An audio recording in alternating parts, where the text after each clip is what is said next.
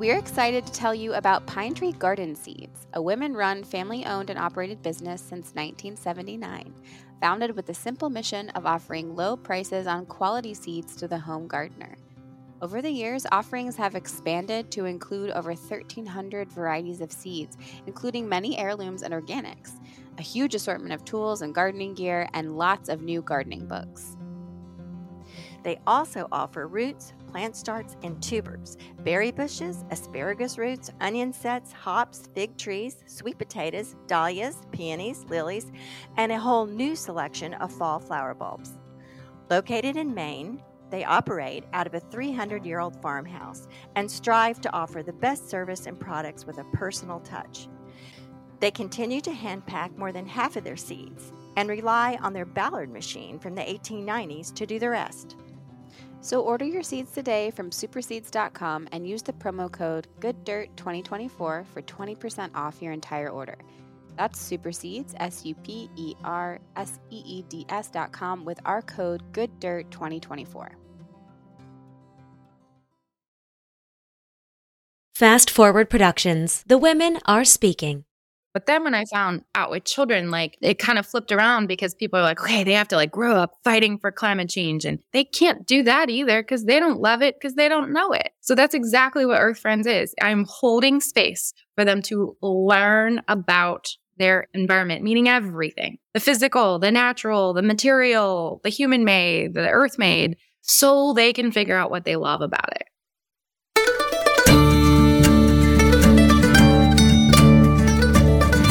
Listening to the Good Dirt Podcast. This is a place where we dig into the nitty gritty of sustainable living through food, fashion, and lifestyle. And we're your hosts, Mary and Emma Kingsley, the mother and daughter founder team of Lady Farmer. We're sowing seeds of slow living through our community platform, events, and online marketplace. We started this podcast as a means to share the wealth of information and quality conversations that we're having in our world as we dream up and deliver ways for each of us to live into the new paradigm, one that is regenerative, balanced, and whole. We want to put the microphone in front of the voices that need to be heard the most right now the farmers, the dreamers, the designers, and the doers. So come cultivate a better world with us. We're so glad you're here. Now, let's dig in.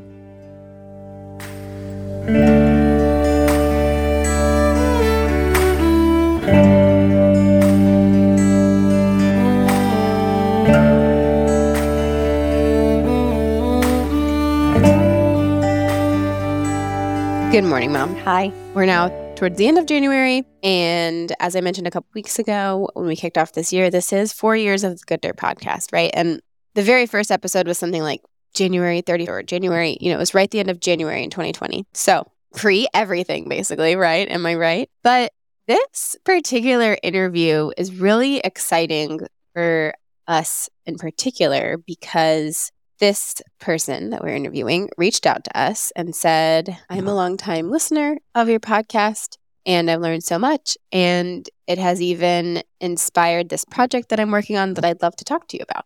And there's just nothing better, no better validation that all of this, all of this work has been for for good. So that is what this interview is. This amazing person who I'm so excited to introduce and her incredible project that this podcast played any type of role in that is just amazing and what a full circle moment for us and i'm sure for her as well but for us that we get to have her on hopefully the first of what is many times talk about what she's working on Yes. So excited today to be talking to Janna Hockenjos. And it was really special for us because it took me back to my work when you were in elementary school, Emma. I was head of the green school or the environmental education at the school in the 90s, and you took part in that. And we both have some fun memories from that, which we share in this interview. And so we're going to tell you all about Janna's project. But to introduce her now, Janna is a person that's been passionate about the environment since she was a child. and like many creative people and probably many people who listen to this podcast she has had a winding career path of a yoga teacher and writing and she's has a master in journalism from NYU and she's a freelance book editor and she's now found herself creating Earth Friends, which is an early education curriculum that offers a new approach, a new and different approach that doesn't exist yet. That's why she made it to environmental education for young minds. Janice says, I believe our children have the chance to live in harmony with each other and all living things. And I believe they will be the innovators and problem solvers that we haven't met yet. We could not agree more. We're so excited to share this conversation with you. And most importantly, this amazing curriculum that she's bringing to the world. Earth Friends educator trainings will become available this year to schools and communities everywhere, complete with the curriculum and lesson materials, community support resources. And you can learn all about it in this interview as well as at Janna's website. We were so delighted to get to know Janna in this lively and fun conversation. She's got us all excited about this project, and you will be too. So listen up. Here's Janna Hockenjos, founder and CEO of Earth Friends.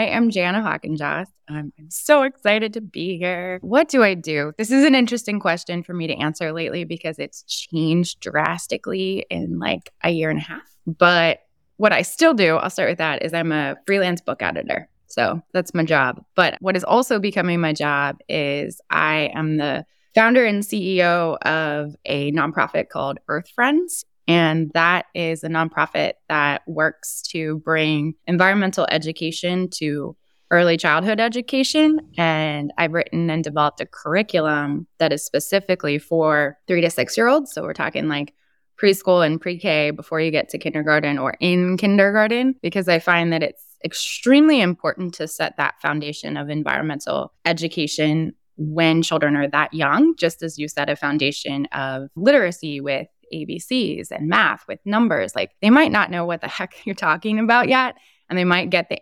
answers wrong all the time. But the truth is, giving them a familiarity with just the concepts of where we live and how we live as human beings on this planet is just as important as knowing like letters exist. Because one day you're going to be making words out of those letters. You're going to be spelling. You're going to be reading your letters in certain sequences and patterns in a book. And imagine if you got to that place in your life or that grade level we'll say like first grade and you just didn't even know what letters were mm-hmm. it would be like, okay, I'm not into this, or I'm very overwhelmed, or all these things. And what I see happening, especially in my home state of New Jersey, is that environmental education and climate education are going to be part of the standards of education. So, regardless, these children are going to be having this be a part of their education. So, in a way, this Earth Friends program and our approach is almost like an educational infrastructure for environmental education, which we're finding the more that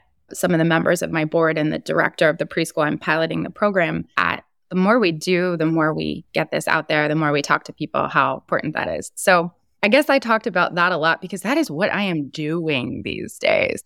Also, a mom of two children, a four year old and a one year old. The four year old is in the pre K at the childhood center that I'm doing the pilot at. I mean, that's where this all started so i can get into more of that later but yeah that's that's what i do i also used to be a yoga teacher which i add that in because i think that my work owning yoga studios retreats trainings, all of that has just really flowed into this Earth Friends company or organization in a way that I didn't understand when I was quitting yoga. Because I felt like when I quit yoga two years ago, I was like, oh my God, this is my life's work. I've been doing this since I left magazines in New York City, which is like another lifetime ago. And I thought, you know, I'm going to do this till like the day I die. And one day I woke up, I'm like, I can't do this anymore. And I didn't know why yet. And now I really know why. Yeah, that's amazing. And didn't you publish a book about yoga too? I did. I published, so I have too many hats. no, you I'm don't like, know. We love that. I'm like Hannah of all trades. That's why I also love listening to The Good Dirt because I find there's people yeah. like me that I'm like, I'm not crazy. Everyone, including us. want to live in a different. Yeah, yeah. I know, but, but it, it's exciting to know that it isn't always this career silo that we have to live in. Yet, just because you're not in a silo doesn't mean you're like extremely indecisive, which I can't be. But I've kind of grown out of that. I think when I started this, I was very certain like this is going to be a thing. But yes, I wrote a book when I was 14. My dad was in a car accident that resulted in a traumatic brain injury. It turned my life upside down completely. And that's the very short story. The long story is the book called He Never Liked Cake. And so that's a memoir. And then I started to teach him yoga, which I found some improvements with his brain body function and connection, which is what he really needed and was lacking from a lot of the things that he was doing in rehab. And the injury happened in the 90s. This was happening in the early 2000s. And that's when I started working as a yoga teacher and also yoga for people with brain injury and PTSD and forms of trauma. So that book was called Move, Feel, Think. And that was my second book. And it's a beautifully illustrated, love my illustrator, childhood friend, book of 20 yoga postures that are designed for brain injury, people with PTSD, and other forms of trauma so that they can just bring that into their life in a rather unintimidating, relative way. So that's my book stuff. Now I edit other people's books. Maybe one day I'll write another book, but I decided instead I would write a preschool curriculum. That makes so much sense. You know, I don't know if I've said this too much on the podcast. And if I have, then those episodes probably wouldn't be out yet. But I am currently part time teaching at a preschool also. It's a very cool school. They're very, it's progressive ed, and every classroom opens to the outside. It's like here, it's in Alexandria near Washington. Somehow they have like 30 acres just outside the Beltway, and there's forest and there's a farm, and it's really amazing.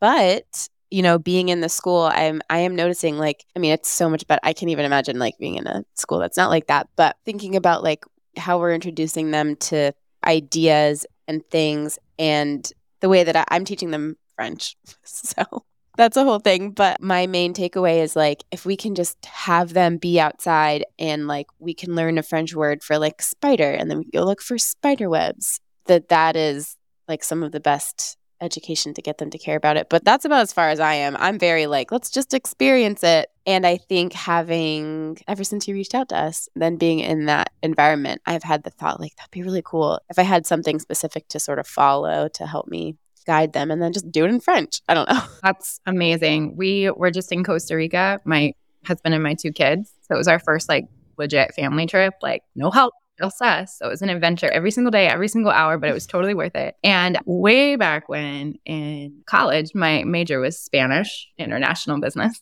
Did lots with that.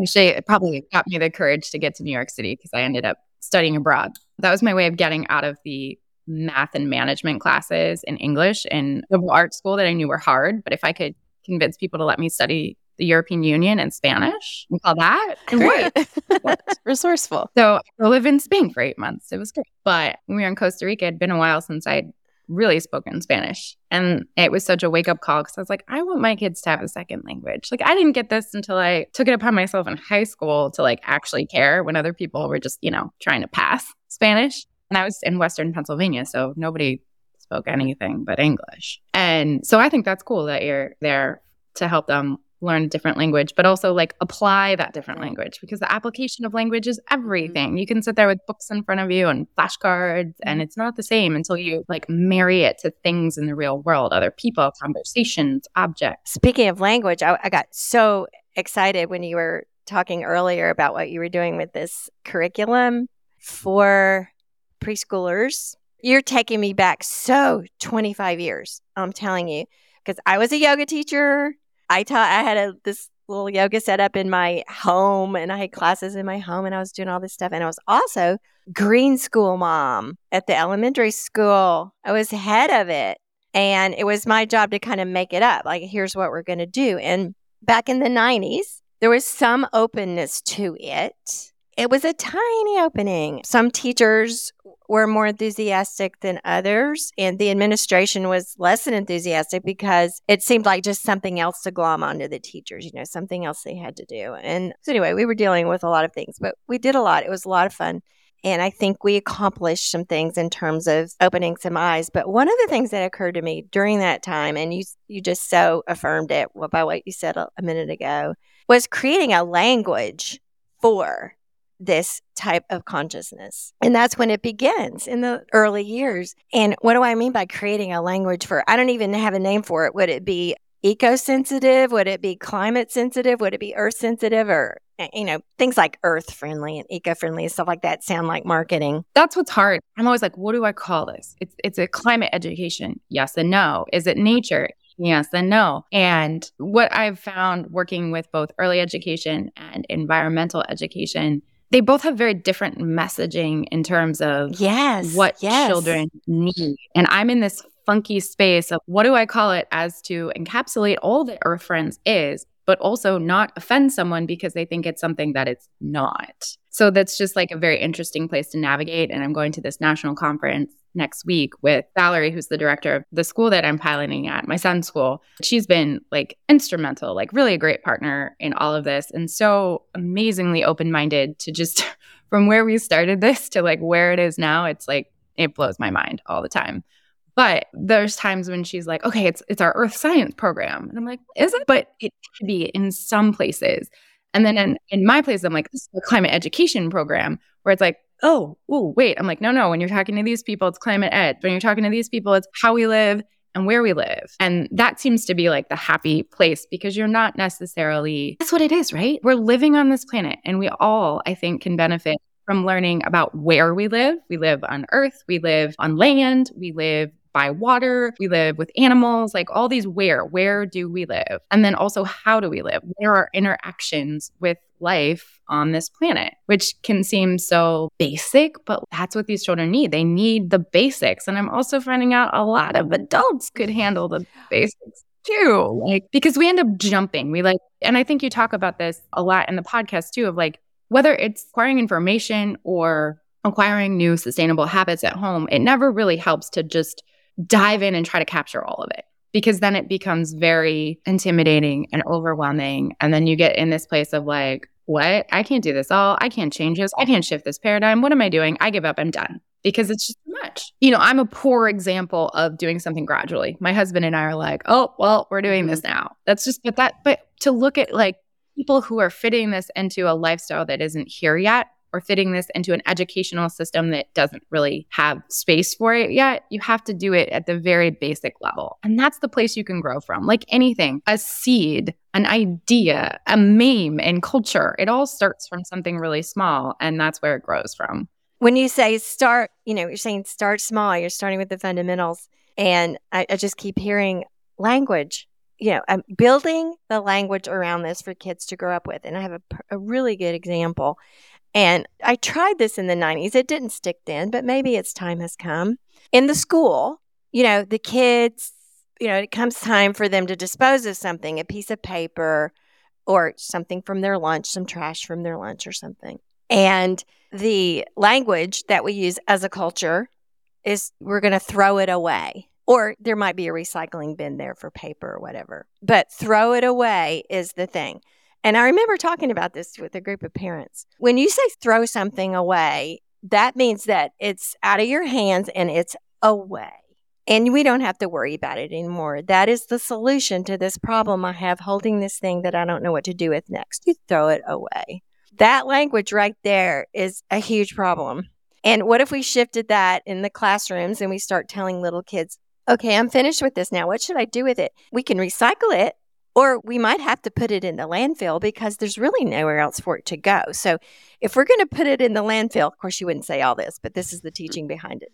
You know, yeah. Yeah. If we're going to put it in the landfill, we need to think about what that means and sort of teach what that means so that it in, instills in a person as they're growing up what they're doing every time they toss something in the trash. Do you see what I'm saying? Just I do, and I that's why I'm so excited to tell you about part of module three. Yay, go. go for it. but what I want to say first, because I haven't thought of it this way, which even surprises me, the language of it, because I'm such a language person. I studied language. I studied journalism. I'm a writer. I love language. I love words. I love the communication, all of that of language. I remember way before I was a parent but having friends who were my age but ha- were parents earlier than I was, I'm, a, I'm like an old parent. They would say things like, "Oh yeah, now we have to worry about like math literacy and blah." And I'm like, "Math lit- lit- isn't literacy for words? Like, aren't we doing like literacy? And that means words."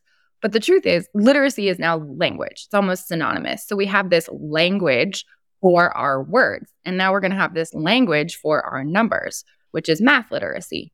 And I was doing deep late night dives into as many studies and abstracts and current curricula and programs that were out there, whether it was early education or environmental education. And what I was finding, a term used a lot, environmental education, is environmental literacy. And Mary, you just put that together for me. This is the language we need to teach these children. These are the building blocks of language. Because if we don't have conversations about it, and that's where everything starts as a kid you're talking about it, you're figuring it out. It could be right, it could be wrong. That's kind of how language begins anyway, is this kind of great discovery. And so, yeah, it is its own language for these children so that when they put it, they apply it and when they use it and when they share it with one another in a couple years, it won't be so foreign. It will not be a foreign language to people. So thank you for language. Also, if you would like to come to module three with us, we're in module two right now because this is the second pilot, but it's it's coming up after the holidays.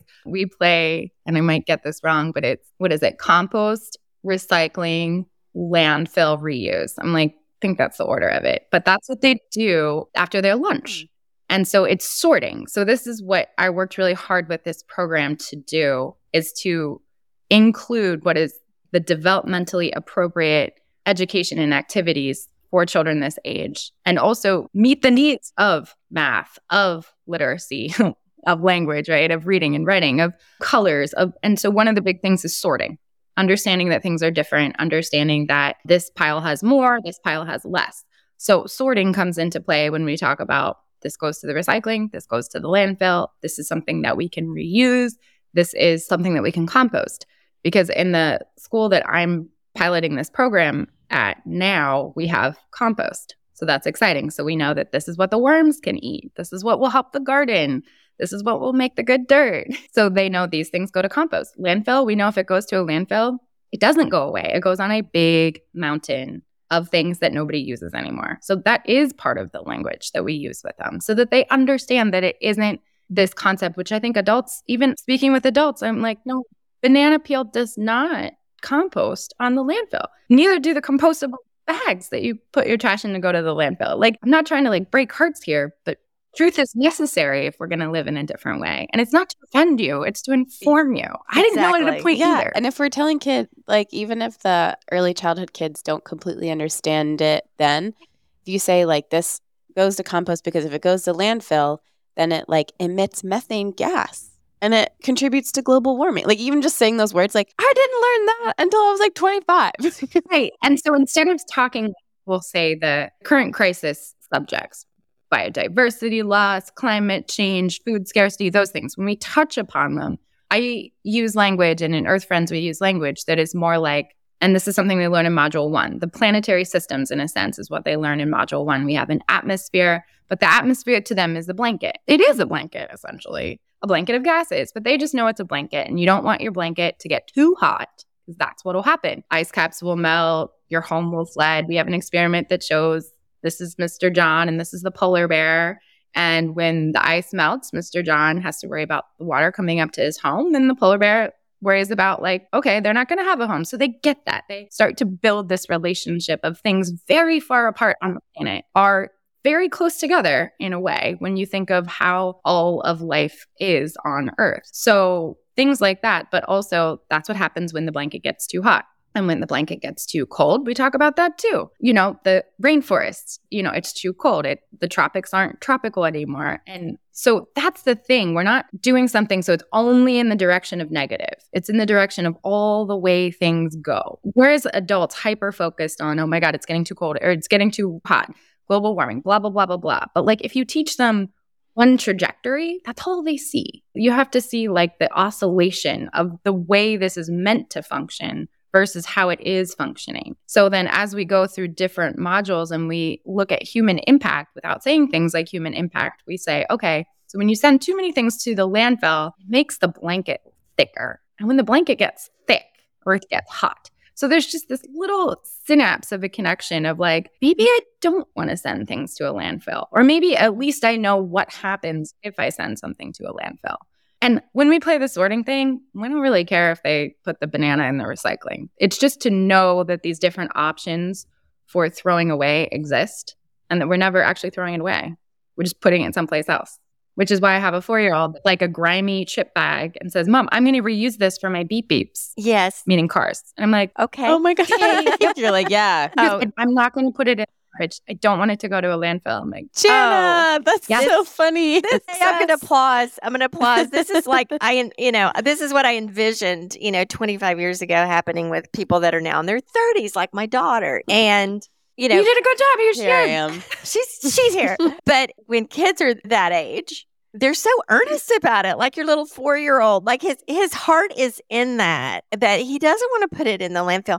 And guess what? You accomplish that by just changing the words. Instead of we're going to throw this away so that it's out of our space and we don't have to worry about it anymore. And some nice man comes and takes it away for us. Isn't he nice? It's whoa. Yeah, it's taking responsibility.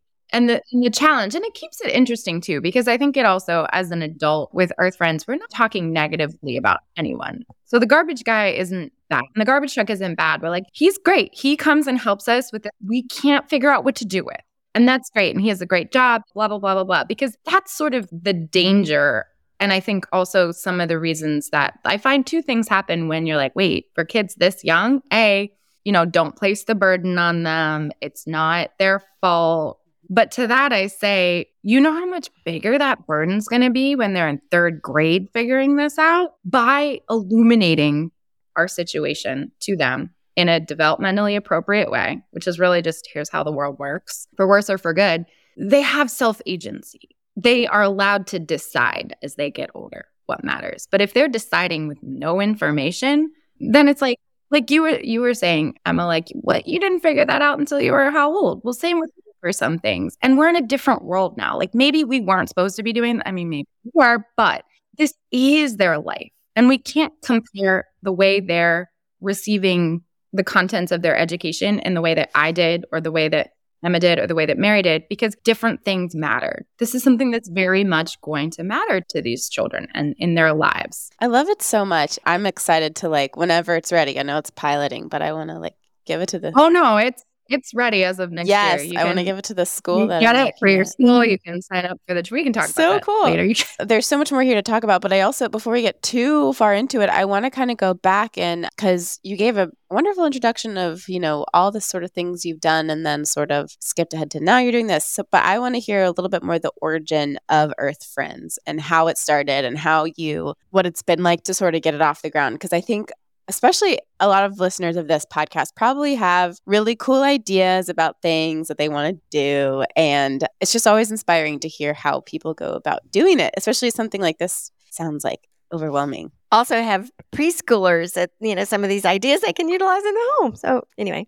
Well, yeah, because if anyone would have said, this is what you're going to be doing, other things in my life, you'll be a teacher, you'll write a Mhm. book. Oh, yeah, yeah, yeah. Okay. You'll be doing, you'll be at a preschool, like giant conference presenting. I'd be like, no, So cool. I don't know how to get there from here. So I guess the origin story goes back to the holidays of 2020. And I was in my, I remember I was in my parents' kitchen with their old school, what is it even called? Like the Reznor heater stove thing. I don't know. Like every everything is like very old in my parents' old house, which is now our, not our house anymore. And I was reading, it was like a perfectly cozy couple days before Christmas, and I was reading All We Can Save, which is that anthology of women sharing stories of nature, climate, environmental, everything. I have no doubt you've both heard of it. Yeah, we it was about. one of our book club books. And I've actually thought of it several times since you've been talking because all of it talks about the the climate anxiety and th- there's a few essays that are like really hard. And I was just thinking about that in relation to teaching the kids this young and just like general anxiety and mental health and all of that and how it ties in. When they're this young, they are curious. Their minds are open. Their hearts are Oh, yeah, and how like teaching this to them can actually like help prevent that anxiety because you know what you don't have anxiety about things that you like understand well and so okay sidebar so you're reading all we can save we love it Yes. I was reading All We Can Save and I was like, oh my gosh, I've cared about this since the Exxon Valdez spilled a bunch of oil into the Prince William Sound. I was seven. I was like obsessed with it. What about the animals? What happened? Like my poor parents, just over and over, like who's saving them? What's happening? Why is there this oil? Who's cleaning it up? Like, and that was the beginning of, I would say, my love for the environment and my concern of how humans interact with Mhm. it. Big words for a little kid, not the words I used then, but the way I would describe it. And that has always been sort of my through line. And some years it's been quieter than others. But if you know me, I'm harping to you about like, you know, whatever decade we were in, like stop using plastic bottles. Okay, you know, like maybe start recycling. This all feels so out of date right now. But this is what my friends and family had been listening to for years. And I was reading All We Can Save and I was like, I just, I miss this. I care about this. I want to do something about this again. I have no idea what I could do, but I had become sort of the person that people would say, Oh, I want to do this. Help me figure out how or what can we do for cloth diapering. Like that was like a no brainer to my husband and I. We're like, yeah, we're going to cloth diaper. Diapering isn't fun anyway. So what, like, who cares? Like, just do it this way instead of that way. It was not drama. So I thought, okay, how can I help people see that this is possible? And then it can be like small steps to like live sustainably, live regeneratively, live eco friendly, all the words. And so I decided that I would take 2021 and on Instagram, I would share one thing that someone could do imperfectly green every single day. And I was really reaching out to adults and moms and families, and I called it the Imperfect Green Guide. I just wanted people to have a chance to just to know the smallest thing they're doing counts and the biggest thing they're doing. So I don't care if you're putting solar panels on your house or if you're deciding, you know, I'm gonna switch my laundry detergent. Whatever, just do something. See what doing something feels like and see how that builds. It was great and it was so hard and it was a really hard year that I didn't know it's coming to do that but I stuck with it. I posted every day. I wrote, I took a picture. I I was like living it. But then I was frustrated because adults just didn't really care that much. Not that they didn't care, but they cared about other things and this never really took priority. And I was pregnant with my daughter. I had my son and we really care about their future as parents. So that like amplified how I was seeing this need for humans to be a little bit more harmonious with our surroundings and each other. So my husband and I started to talk about like what it was like when Cameron, which is my now 4-year-old son, yeah, he was going out the door into this world where composting and paying attention to what you throw away and what things are made of and buying something secondhand and not having all the toys. Like, we're like, does any of it matter? Anybody else talk like we do? Or is he just a total weirdo? Like, is he just like the crunchy little, doesn't get enough birthday presents for his birthday, eats out of stainless steel lunchbox weirdo? Mainly because one day he came home from school. He didn't talk for a while. So anytime he would talk and say something, we are like, wow. But now he talks totally great. But one of the things he said about school is like, my lunchbox is different than everyone's. And I was like, oh, what the, what's their lunchbox like? Oh, you know, Spider Man and Frozen, and like mine is just silver and. And I'm like, oh, because I sent you to school with a bento box and stash your back. Now you do look different, kid. So this became this thing of like, oh my gosh, she's going to be the only kid like this in the world. Yes, we know there are other children. I listen to your podcast and I know that like parents that come onto your podcast have children who are living like my kid at home. But that's at home. We want him to have interactions in the world. We want him to feel comfortable with his peers. So that turned into me going to the director of his school because she's very interested in parent involvement. You know, do parents want to do workshops for the community? Like she's really awesome about including what matters to parents. And I'd already taught like a breathwork yoga thing. So I had already done something. We'd already given our seedlings and some seeds to their garden. So Val knew I was pretty eco friendly and really cared about it. And she knew what Cameron's lunch looked like and what we talked about. So I just floated this idea what if I taught some of them what we do at home at developmentally Mhm. appropriate level, like nothing scary, just like kind of just like what our things are and where they come from and animals and nature. And I can't even honestly remember the conversation. It happened in the parking lot, as most parent director conversations do. And I was a little bit shocked that she was like, Yeah, just come up with some lessons. I was like, Okay, cool. And I went home and I'm like, I don't what? I sequence yoga classes. Like that's what I do. And I write books and I like this, I didn't know how to put this together. So I went online and I was like, all right, I'm going to find somebody that's doing this for preschool. There's got to be a program out there. I'm going to buy it. I'm going to support it. And there was nothing. Whoa, that's crazy. There were things for elementary school children. So I would get the program and I would look at it and I would be like, yeah, but this is not going to work for them. There were programs that were about like kind of creating characters that would like fight for the planet and fight for Earth. And I was like, that's also not what I want to teach them either. Cause that gets into this burden. Like, here you are. Let me insert you in the war. Like, no, that's not what they need to do. That's our stuff. Let us do that. They just need to learn about it, like you said, Emma, so that they don't have anxiety about it or so that they feel like that they're a part of it. So it's like, all right, well, there's really nothing out there. I'll come up with something. And that's how Earth Friends started. So cool. So I had a couple meetings with the director and I kind of explained there's really not a whole lot out there, but what about this? And she gave me a program. They use what's called the creative curriculum, and they had a reduce, reuse, recycle study in it. We decided, even talking with her, this can't be a study. This has to be integrated. We got to figure out how to make this work. We have to figure out how to make this not what you were saying earlier, Mary, that was even a concern in the 90s, not something to put on top of the pile of things mm-hmm. teachers have to do.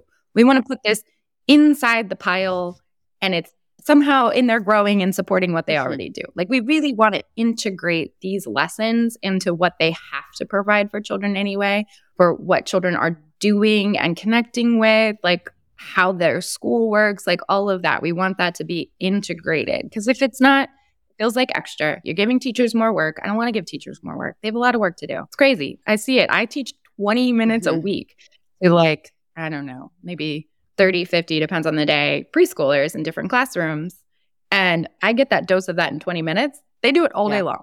I, I don't mm-hmm. I don't want to give them more work. so I took that study home. I looked at some others and I just I stripped it down to basics. I'm like, okay, if we're gonna look at the climate, how do we look at it as and this is my mom was so almost to an, an annoying extent because her career is with children. She was the executive director of a place called the Children's Aid Society, which was child and family services, adoptions, everything to do with children. So her two things were you have to make it make sense to children and you have to include all the children, not just the children who are privileged in the preschools, da da da da da. So that's a way in which Earth Friends will grow in the future is to, and I'm like, of course, mom, we're going to get this to all the children. I just have to start somewhere. And her thing was that you have to make it so simple for them, so simple for them. So that was always my thing. Okay, climate change, take it back to like just like the bare bones of what that is. And that is we live on a planet and it's the only planet in our solar system that can support us and it's just right for life.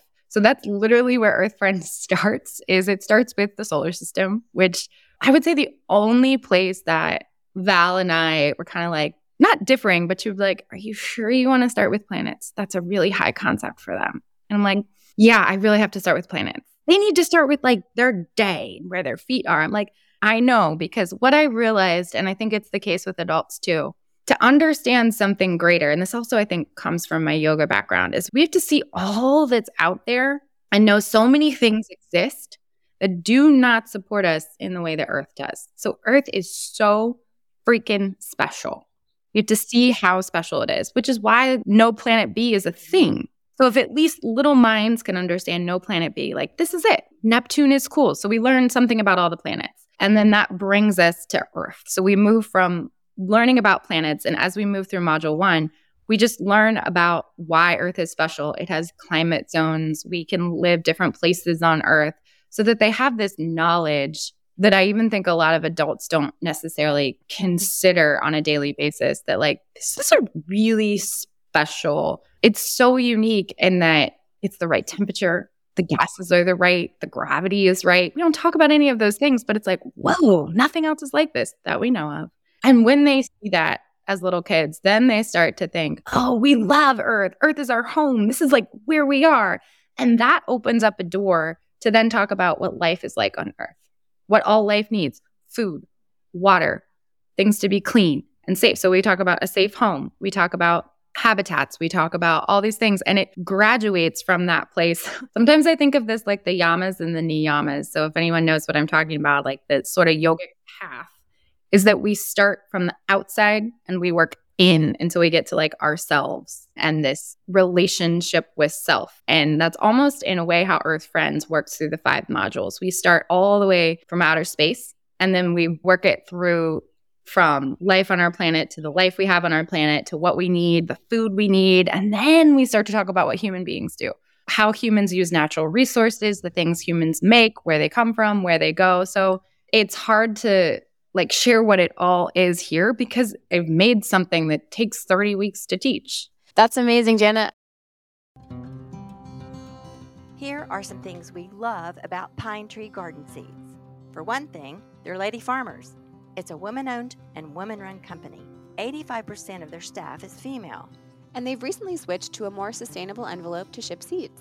Their new mailers are completely recyclable, made of paper and a cushioning material that is specifically designed to easily separate from the paper fibers during the repulping and recycling process.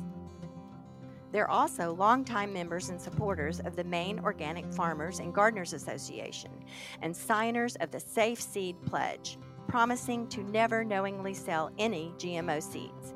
They do germination testing throughout the year on every single seed variety they carry, so they can stand behind their viability guarantee.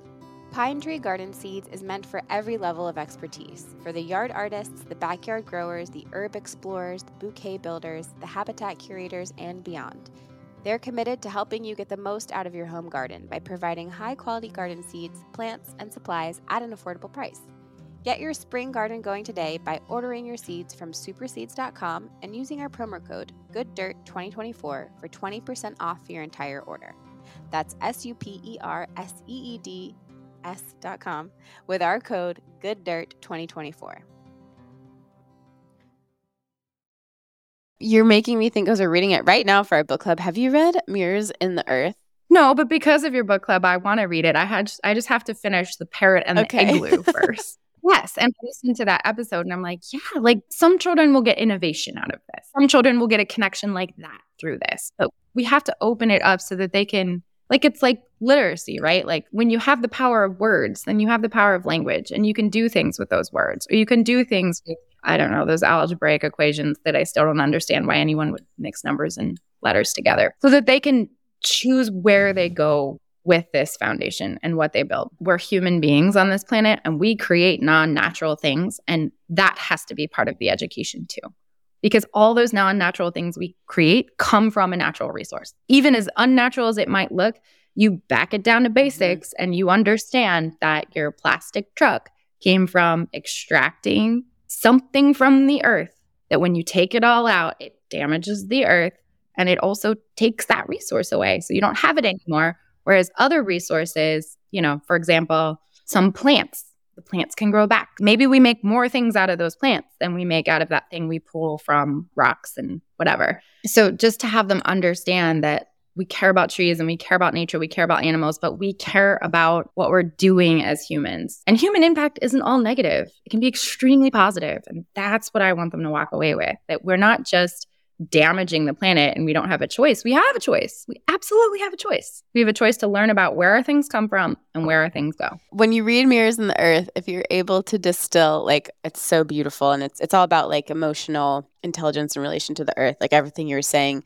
I, I just read the part where she's talking about how the earth is literally tilted slightly, right? Like the earth is on a tilt. And because of that tilt, because of the way the sun is, and like that is what like makes life possible. And so when we think about ourselves and our emotions, and we feel like something's a little wrong with us, like we're a little off kilter, it's like, no, that's the point. Like we're all like, we have to be a little off kilter, just like the earth. And there's so many things, like you just said, not all human impact is bad. Like there's also a chapter on gardening as related to boundaries. And so, like, what if we could teach kids about boundaries when we're teaching about how to care for the earth? It's like, so and at this school again i'm taking the school that i'm at in particular they're so big on like emotional intelligence and emotional health what a beautiful way to like incorporate that too i'm sure there already is some of that And I think that almost happens naturally. I would imagine that just naturally allowing children to explore in these new ways. Because I know that I was talking to my husband the other day and we have this big, beautiful, like food forest garden. It's only like two years old. So we got fruit trees, but they're not producing fruit yet. But they're Yeah. going to. That has been such a, a healing journey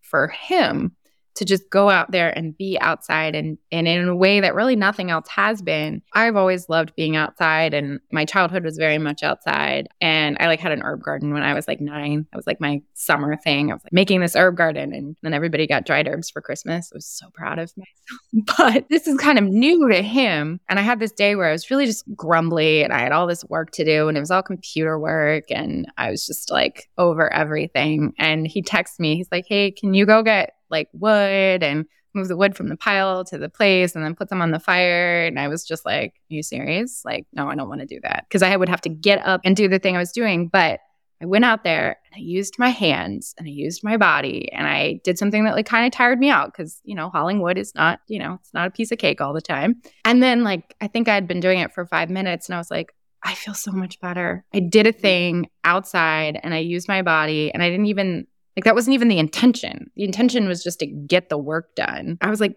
this is all people need. They just need to get out there and do things. So then all these things we're trying to figure out, like in theory and on paper, about our emotions and about our habits and about our, you know, what makes us feel better, like they kind of come back to us because they're all there.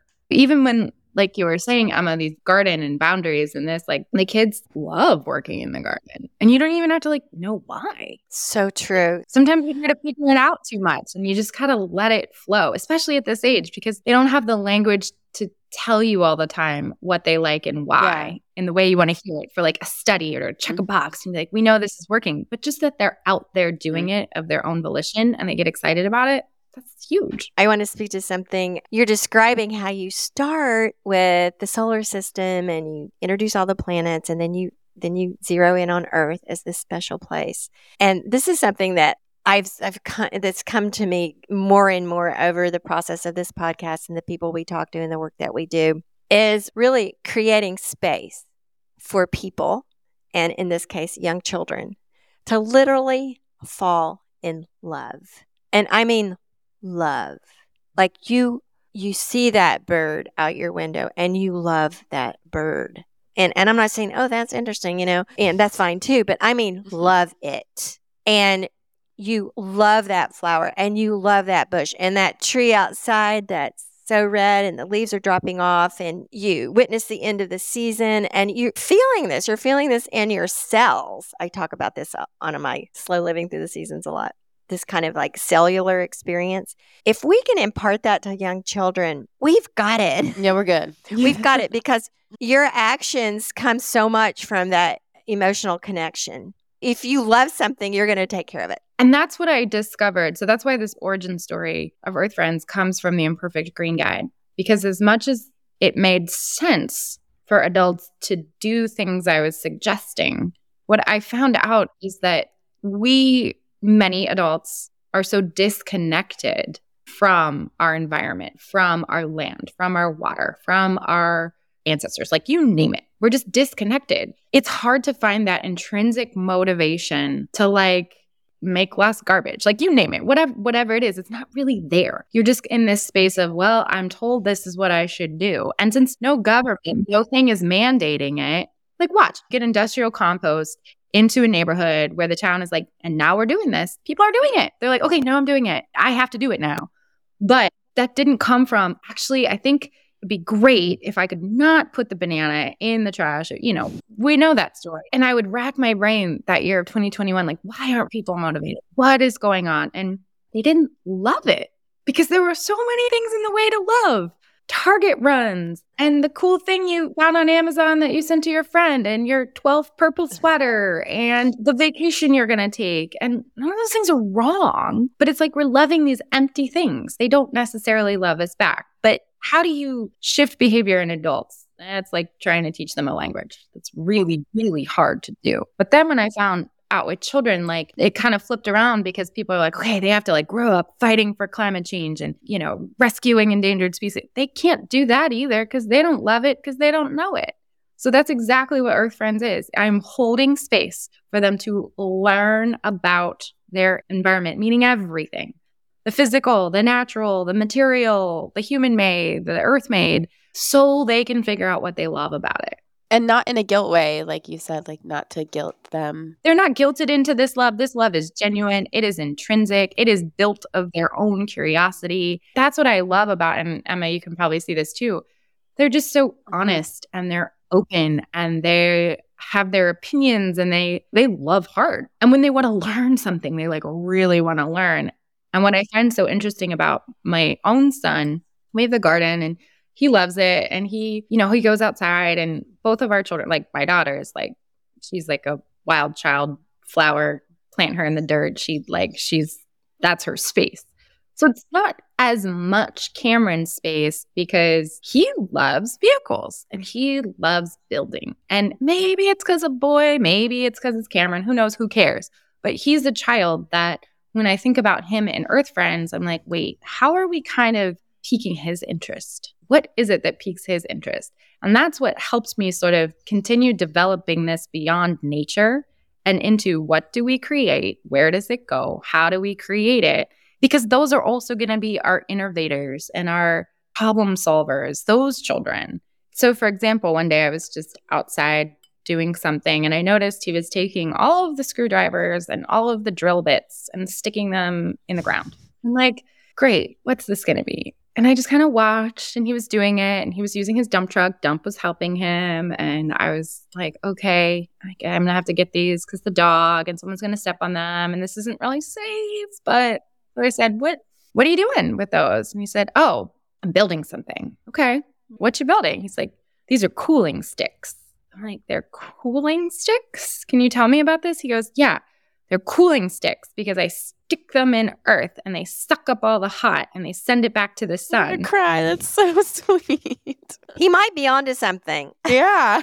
I was like, you are smarter than I am, and this is why we have to teach Yeah. things. We have to teach their things because that's how his mind works. He's not out there trying to like grow things. Like he loves it, but that's that's He's not like his nursing the baby His love- bird. right? That's his sister. That's so cool. Like when left to his own devices, that's what he does. So this is super. Two things. First of all, that story you just told, he would be fascinated, probably from from even this moment. Like, what kind of building materials are good for the planet? And there's mm-hmm. a bunch of stuff on that, you know, that that he- and at his age he could absorb. Like, and why is it better? Because you know this material over this material, and why would this be better for the earth? We have very open conversations with him about why his plastic toys break. Cool. I and I look at them and I'm like, because it's plastic. Because it is not as durable as this banged up police car truck thing that you've like hauled rocks or like it there's a reason. Mhm. Like it's the material. And so he gets it. He still wants them and he still sees them, but he and he'll go, Oh, mom, is this junk? I'm like, Yeah, this like weird Halloween toy thing that you spent two seconds playing with.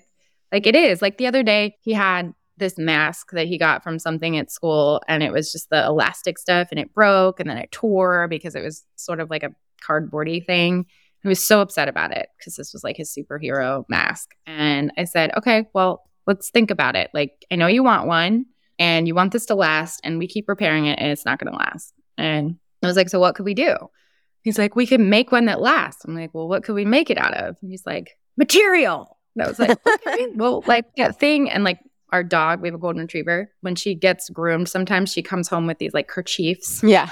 and they've like taken them off her and they like put like my kids like play with them in a different way.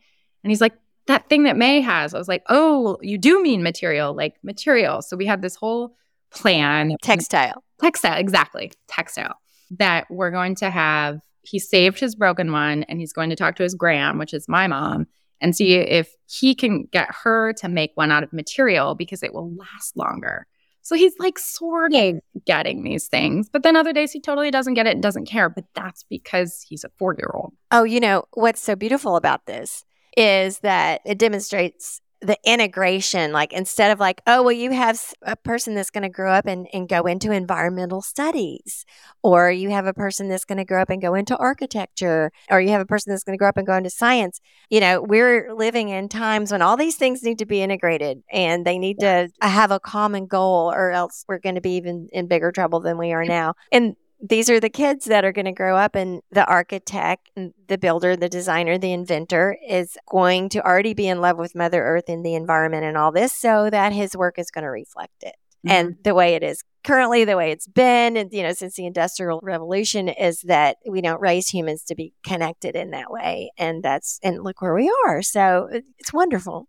The two books i've been reading one was the miseducation how climate change is taught in america i believe katie worth and it's an amazing book you know if you're on that topic it's like of education and environmental education and climate change education it's like it's very riveting and it's very telling but it also tells the story of the disconnect that certain industries have built so that this isn't in schools and this isn't mm-hmm. part of adult or childhood education because it takes away from the need for people to consume or the need for people to, you know, innovate in ways that do create negative human impact.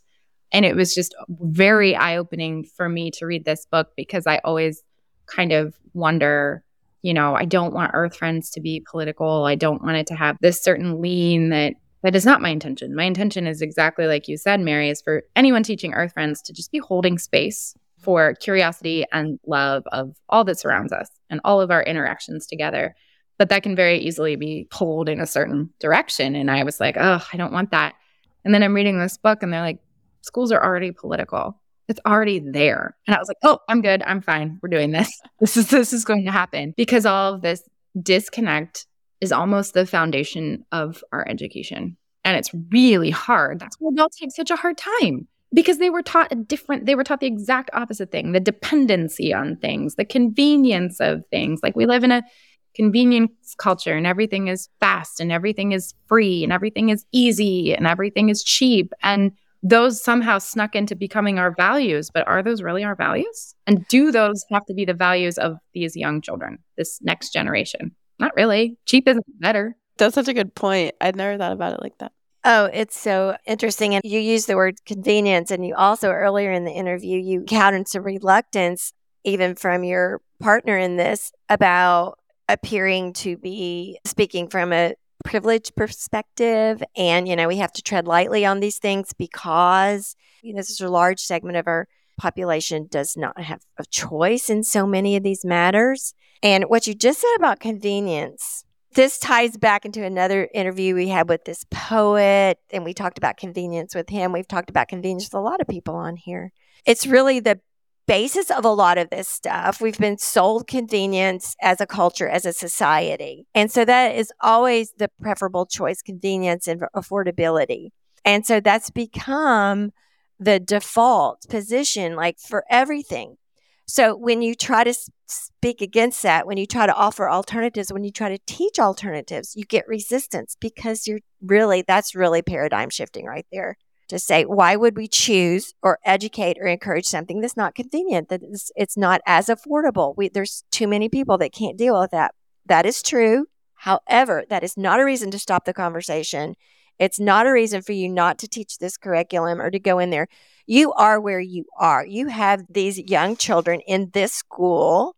And yeah, you could say that, oh, there's so many kids that aren't privy to this education right now, but you're where you're where you are now. And you need to be doing this right there. And don't be scared away from the conversation because of this kind of resistant energy. Well, the really messed up thing about all of that is that if we're actually concerned about saving money, the whole system of buying into the convenience thing is set up so that we'll keep spending money. And the way the economy works just makes it kind of look like we're not spending as much money as we think we are, but the dependence and all of that is just to keep us buying things. We're in the wrong closed exactly. Exactly. yes. yes. We, we, are in a loop that we don't even realize we're closing yeah. their loop. We're closing their loop. So we need to like shift into this like, you know, circular everything. Like we need not even reinvent the circle. We just need to get out of that. Because that's what we were sold is we were sold, you know, when, for example, the fast fashion industry, when everything moved overseas. And it was really exciting because it made like fashion stuff affordable and accessible. So accessible and affordable. Interesting that those got paired together. Exactly. I mean, yeah, I know you're not wrong. It's less money well, and what I will will say too is that you know two things to the accessibility factor and the equity factor is that I want mm-hmm. Earth Friends does have a, a factor of equity. It's one of our values because as my mom. It wasn't even my partner, it was my mom that was like, this has to be something that gets to all children, not just these children in these preschools. And that is what I want Earth Friends to become, whether that's grant funding or whether that's fundraising or whatever it is, so that this program can be taught anywhere. Anyone who wants to go out and get this curriculum with this like two hour training, it's just so that you learn how to do it and have a support because what we're also building is a community of practice. And I think that that is almost more important than the curriculum is for anybody out there teaching young children environmental anything at this point. Like we want to be in a community together so that we have this power of community, so that you can be a part of the successes and the solutions and the challenges, and we can talk about that together. And then if you happen to be a part of this community and you're like, I need a curriculum, I don't know what I'm doing, then Earth Friends is there for that too. But we also just want to gather the people all around this country or even the world that are approaching this topic for an audience this young. And I think that's really important is developing a community of practice as much as a curriculum because we want to get this into places that you know, it could be as simple as someone who's like, well, we have a community garden and I want to gather these three to six year olds on like every Saturday morning a week and we'll do our Earth Friends lessons there. That's fine. And something else that became really important to me is nature schools are fantastic. They're wonderful. They're beautiful. Not all schools can afford or even want or have the right space for a nature school. And I didn't want Earth Friends to be left out of that. I want this to be something that can be taught even if you don't go outside and touch a tree, that you can still have an understanding of all of this because then it doesn't limit those kids that don't have that, you know, my kid's not in a nature school. And for a long time, we are like, oh no, like we wish we could, but we can't. And this happened to be the school that we found but it ends up being wonderful. And now she is, you know, creating a little bit more of an outdoor space, which is great. But outdoor space isn't the only answer. That's such a great point. And as you were talking, this might seem kind of random, but I'll tell it anyway. I had this sort of vision or mental, like a little mini movie in my head. Last night, my brothers and I were sitting outside having coffee in downtown. It's a little town, but there, there were there were all these kids running around, which was kind of cool to see. They were riding their bikes and stuff, and they were downtown, and they were they were I would say young teenagers. They pulled up in front of their bikes, and they you know they plopped all their bikes down. It was great, and they ran inside this little coffee shop to get their drink, and they all came running out with these you know of course these all these crazy drinks, coffee things, mochas or whatever in the single use plastic, you know, with the dome and the straw and everything.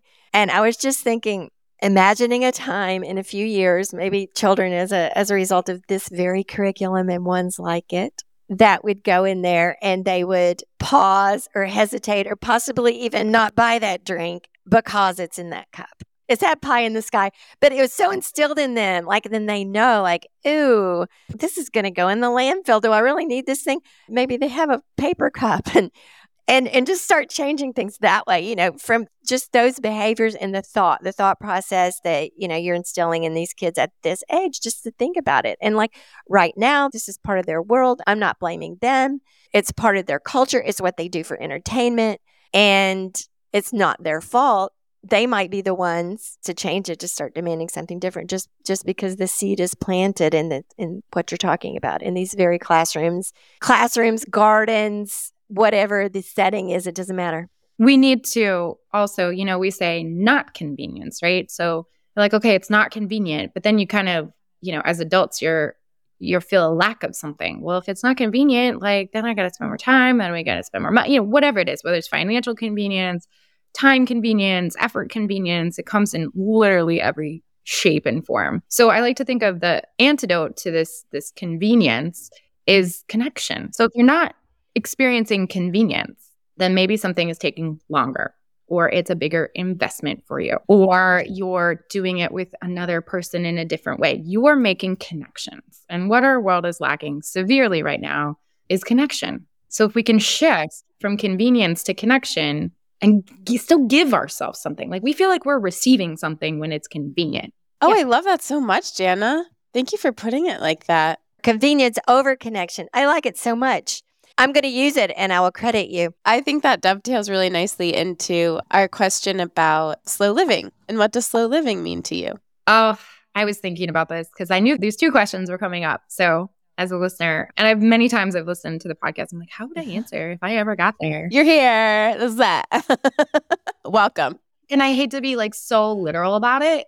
It's literally slowing down because we move so fast and so furiously that we are missing out on so many things because we're just trying to get to the next thing. And slow is doing something that might take more time, doing something that might take more effort. Like once you get there, like it's a it's like it's a little sticky to make these shifts and changes because you have that convenience like tugging at you. Like, don't you remember when we did it the old way? you were doing your next thing in five minutes, like whatever that might be whether it's the way you cook, whether it's like hauling wood to make a fire versus like pushing a button and turning the heat on. Like, I think that slow living is not only slowing down, so doing things slower, whether it's making bread, whether it's hanging your clothes on a line, whether it's taking a walk, like whatever it is, but you also have to slow down your expectation of what that will become for you.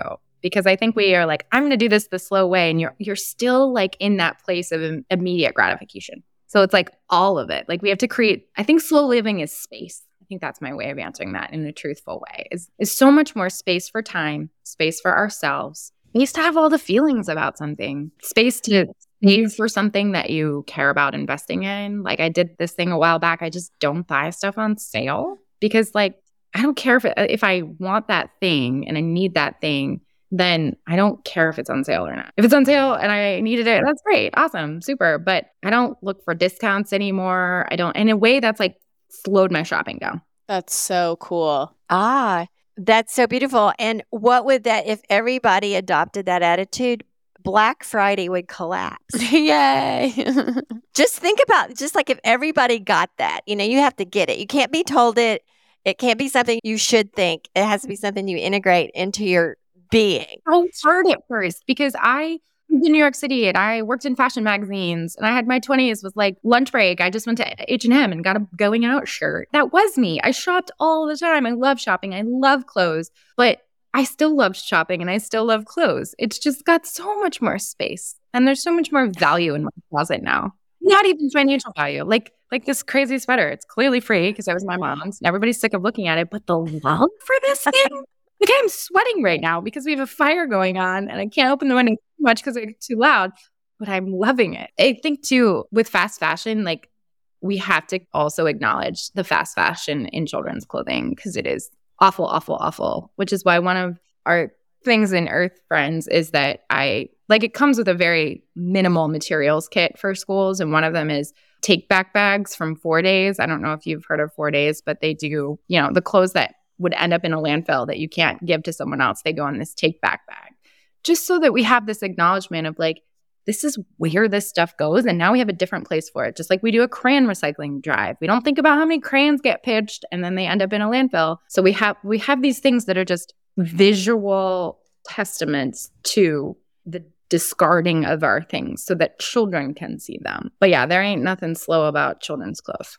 Oh, wow. So, what does the good dirt mean to you? I asked my four year old Cameron this question this morning, just tossed it out there as he was building with his Mega Bloks. So, I'm like, Cameron, what does good dirt mean to you? And he looked at me and he was like, poop. I gave him a chance. He's not wrong. Well, you know, I forget how what I said to, you know, I said, well, why or something like that.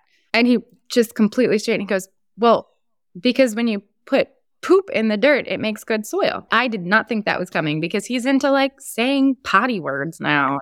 Doing stuff. But no, I mean poop makes good dirt. So. You lobbed it, brought it home. Yeah, Cameron. Well, I think good dirt is the amendments that we put into the foundation of growing. Oh, and love it. That's I think what's important in education. I think that's important in our homes. Like when you think about what your home, what do you fill your home with? And yeah, we have a garden. So good dirt is like great steamy, wonderful compost.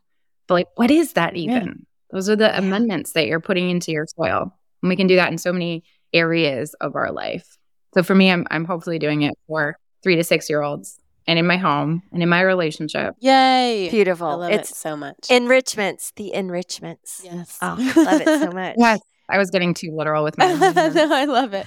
So before we wind up, I want to ask you one more question. You're, you're, you're a faithful, loyal, good dirt listener, and you had you had told us earlier, I think in an email, there's been some things you've learned and decisions you've made, and based on the podcast. And I just wonder if you share something with us. Just I just we just love hearing, or maybe like an episode so that sticks out or something. Okay, I can think of four ways that the good dirt has inspired what Earth Friends is becoming. And I will use Mary, who is what was she? I want to say Scotland, and she has like oh my gosh, yes, Mary Reynolds in Ireland. Ireland, yes. thank you. I was like, it's not Scotland, yeah. but yeah, just going for something, just seeing something that the industry or whatever isn't doing, and just going for it. And I think a lot, a lot of people on here, just like you had said at the beginning, like just to share yeah, that's why we share these stories of where something came from. I think on this podcast is such an inspiring thing because you can look at something that isn't there yet or isn't done that way yet and be like, oh, but I could do that. Maybe if that person could do it. And then I'm trying to think of, there's been multiple moms. I'm just going to say the moms that come on because they know that their children are kind of on the trajectory of my children. And that makes me feel less alone. And like kids do care about the earth. So clearly that inspired Earth Friends is like, children really care. And if we hold the space for them to fall in love with Earth, they can. And we don't actually have to do that much hard work. But also knowing that those children, like, it's really great that those moms are raising their kids in a way. And I had actually reached out to some on Instagram just asking questions. And the questions wasn't relevant because their children weren't in schools or weren't out in the world in the way my child is. They didn't have the answers to be like, they're like, oh no, we don't run into that. And I was like, whoa, whoa, whoa, whoa, whoa, that's crazy. Cause we run into it. So that was this intersection of like, okay, let's have everybody run yeah, there's this. a space like, there. Like, let's have the children who are being raised in nature run into the children who are being raised in the city or, you know, in a way, Earth Friends doesn't necessarily lean on how children experience the environment at home. That's the equity factor.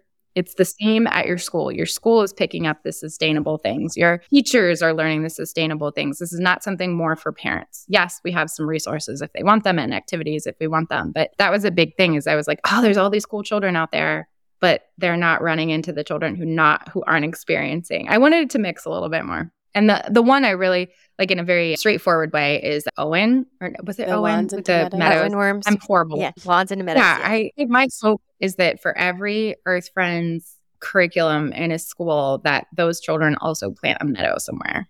And because of that episode, we have a meadow started in our front yard. That's a great one to tie with the Mary Reynolds one too.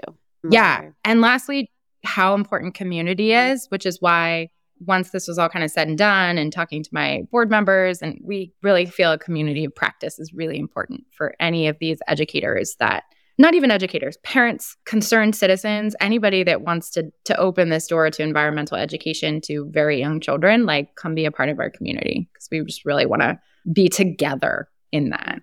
Oh thank you so much. We just really helps us to hear what's resonating for people out there and why. Oh i just love hearing all that and that you know you you hear moms out there that you can resonate with as well as ideas. And and then when you don't resonate that's the opportunity that's like huh this is something like i can bring forward. You know that's uh, that's really exciting. I mean really my husband and i listen to your episodes like all the time and we learn so much. We just learn. We learn and like if on on the surface we're like oh yeah we already live that mm-hmm. way. But that's the crazy thing is like we feel that we live pretty very similar to the two of you and people that you interact with, but like we're still learning so much. So like that's the power of it. Same. We learn every person we get on. Mugwort. I'm like, we have issues with Mugwort too. So I'm like, I can't be friends with this. I really be friends with this? No. No, because she she really needs to learn some manners. I know. I know. I, she, she manipulates the garden conversation a lot. Yes, she does. She wants, you know, she does not want anybody else to be there. She hasn't shown and, yet that she's ready for the meadow. Mugwort, would you like to come on Tuesdays to Peppermint Tree at 9.30? Yeah. Mugwort, if you can sit in your spot, then you might be able to come. But um, anyway, Janna, is there anything you'd like to leave the audience with before we wrap up? And tell everyone how they can find out about Earth Friends and how they can become involved if they'd like. All right. So I really want to leave like any parents listening and teachers and anyone that has lots of time with young children is just open yourself up to their curiosity about their environment and what is around them. And it's such a joyful experience. Like it's something that's uplifted me in ways that you know, sometimes you can get bogged down with environment and climate and saving and doing this. And this is just a very positive, uplifting thing is to bring these types of conversations to children, like young children, because they will surprise you in so many different ways. But Earth Friends, if you are in any way bringing environmental education, nature education, climate education, eco friendly, sustainable, you name it, to children, come be a part of our community. We'd love to meet you. We'd love to know what you're doing, what you're teaching.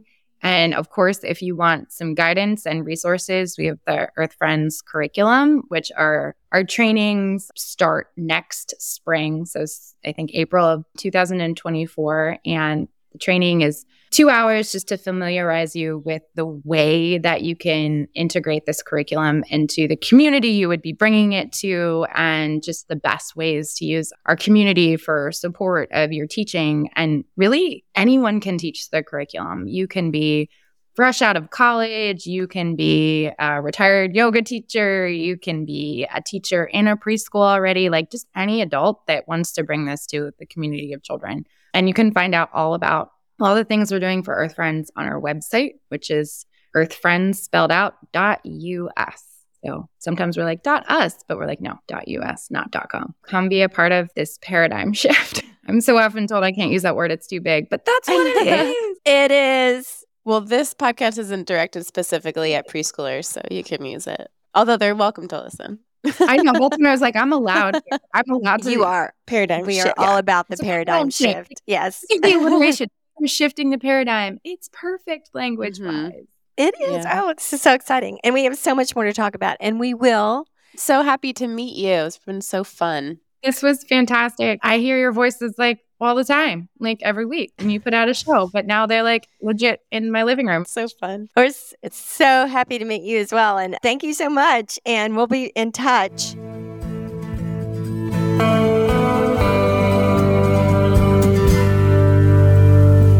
Thank you for tuning in, calling in, and spreading the good dirt. We love hearing from you. You can reach our listener voicemail at 443 459 1950. That's 443 459 1950. You can find this number in our show notes and in our Instagram profile. This show is produced by Lady Farmer, a slow living lifestyle community. And the original music is composed and performed by John Kingsley. For more from Lady Farmer, follow us on Instagram at We Are Lady Farmer. That's We Are Lady Farmer. Or join us online at www.ladyfarmer.com. We'll see you next time on The Good Dirt. Goodbye.